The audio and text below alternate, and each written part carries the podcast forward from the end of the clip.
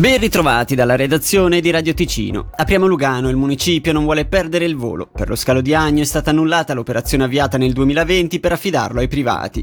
Tra gli obiettivi nei prossimi tre anni, ottenere il rinnovo della concessione federale, elaborare un master plan e nuove condizioni per un'eventuale partecipazione dei privati dopo il 2026. Aspettando per capire se l'aeroporto di Lugano possa diventare un'alternativa a Zurigo e Milano. Il capo di Castero Opere Pubbliche è stato molto chiaro. Sentiamo quindi Filippo Lombardi. L'aeroporto è compito dell'ente pubblico e deve garantire delle condizioni quadro atte all'uso dell'aviazione sia privata, business eh, generale, sia di linea.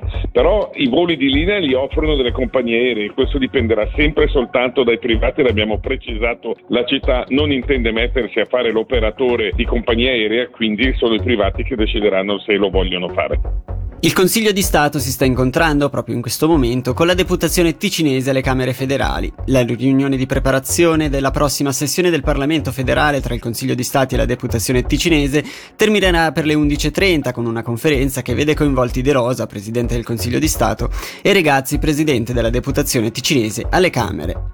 Ci spostiamo a Locarno dove l'assegnazione degli orti comunali sta facendo discutere. Per saperne di più sentiamo Michele Sedili. Tre orti alla Morettina su 16 a disposizione erano stati assegnati ai familiari di un consigliere comunale.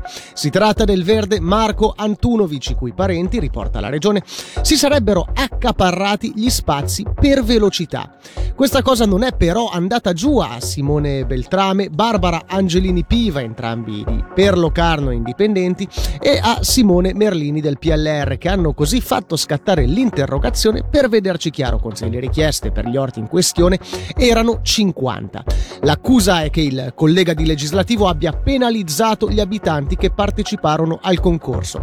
Va specificato che il municipio deve ancora rispondere all'interrogazione, ma stando a quanto riporta sempre la regione, a maggioranza avrebbe deciso di annullare il concorso e cambiare il regolamento per consentire a tutti di beneficiare della stessa tempistica nell'accesso alle informazioni al riguardo. Infine comincia oggi la decima edizione del Versasca Photo Festival che si terrà fino al 3 di settembre. Il festival che si svolge in diversi nuclei della zona spazia da Casa Azul di Gordola fino al Museo della Versasca di Sonogno, passando anche da Gerra e ospiterà i lavori di numerosi artisti nazionali e internazionali.